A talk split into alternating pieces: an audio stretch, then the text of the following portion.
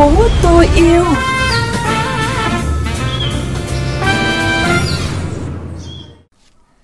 Mở đầu chương trình là những tin tức môi trường đáng chú ý. Cuối tuần qua, chỉ số chất lượng không khí tại các tỉnh thành phố trên cả nước phổ biến ở mức tốt và trung bình. Một số điểm ở miền Bắc ở mức kém và xấu. Dự báo từ tháng 9, các thông số ô nhiễm trong không khí, nhất là bụi mịn PM2.5 sẽ có xu hướng tăng lên. Sở Tài nguyên Môi trường thành phố Hà Nội chuẩn bị thực hiện kế hoạch đo kiểm khí thải cho khoảng từ 3.000 đến 5.000 xe mô tô gắn máy, thiết lập 34 điểm thu hồi và xử lý xe máy thải bỏ từ người dân. Cũng theo thống kê từ Sở Tài nguyên Môi trường Hà Nội, đến hết tháng 8 năm 2021, nhiều khu vực gây ô nhiễm môi trường trên địa bàn thành phố đã được xử lý, cải tạo.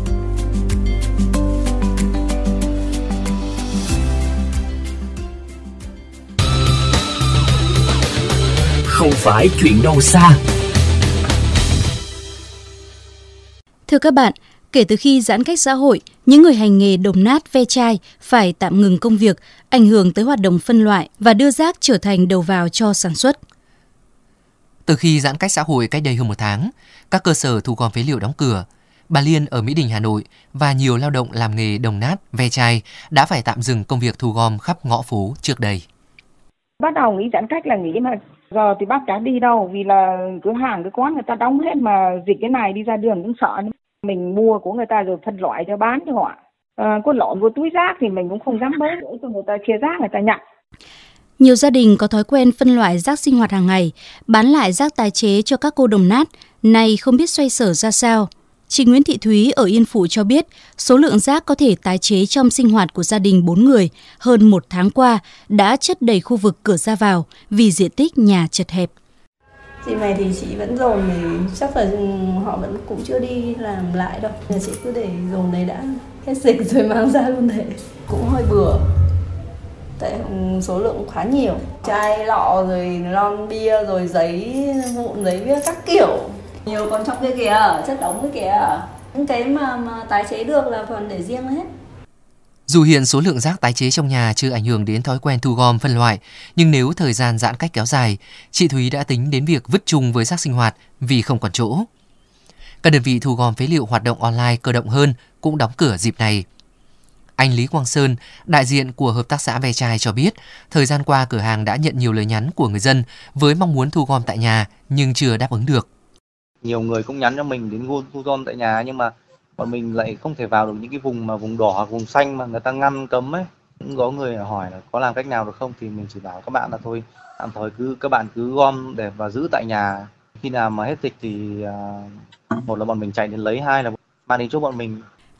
Việc thu mua, lượm lặt những vật liệu có thể tái chế từ chất thải phát sinh từ hộ gia đình hay các trường học công sở, cửa hiệu và thậm chí là cả những bãi rác tập kết, những người làm nghề đồng nát đang góp công sức cho hoạt động thu gom, tái chế rác thải.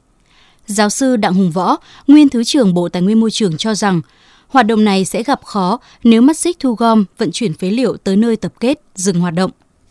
Nhiều gia đình thì cũng sẵn sàng phân loại rác tại nhà. Chuyện đó tôi cho rằng không phải là trở ngại lớn câu chuyện lớn nhất vẫn là câu chuyện chuyển rác từ nhà dân đến các nơi xử lý như thế nào và cách thức xử lý cho nó hợp lý và sau đó là câu chuyện thực hiện các cái giải pháp đó.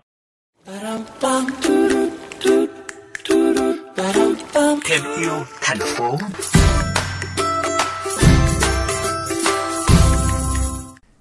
Các bạn thân mến, để rác thải nhựa trở nên hữu ích nhiều gia đình đã tận dụng nguồn tài nguyên có sẵn này để làm vườn xanh ngoài ban công, tự cung tự cấp rau sạch và nhận lại nhiều ý nghĩa hơn thế. Chị Đỗ Ngọc Kim ở thành phố Hồ Chí Minh có thói quen phân loại rác mỗi ngày, ấp ủ là một khu vườn từ vật liệu tái chế.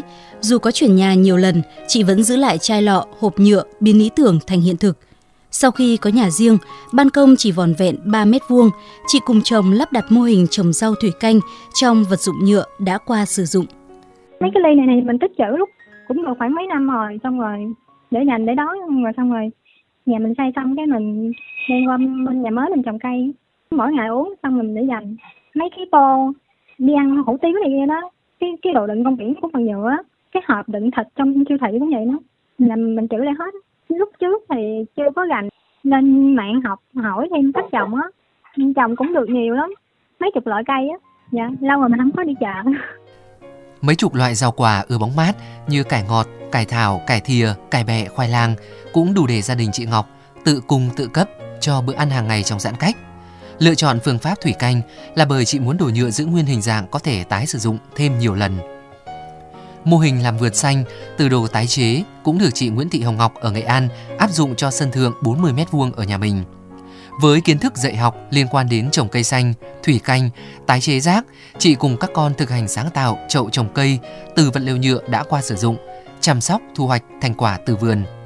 Qua hoạt động thực tế, chị Ngọc muốn giúp các con thêm yêu thiên nhiên, giáo dục ý thức bảo vệ môi trường từ khi còn nhỏ. Con thì nó sẽ có một cái không gian xanh vừa chơi vừa học giáo nhiệm vụ là cây trên sân thượng là việc của hai con hai con phải, à, phải chăm sóc thông qua cái việc mà tái chế rác với lại là phân loại rác ở nhà thì chị thấy là con chị nó rất là có ý thức trong cái việc bảo vệ môi trường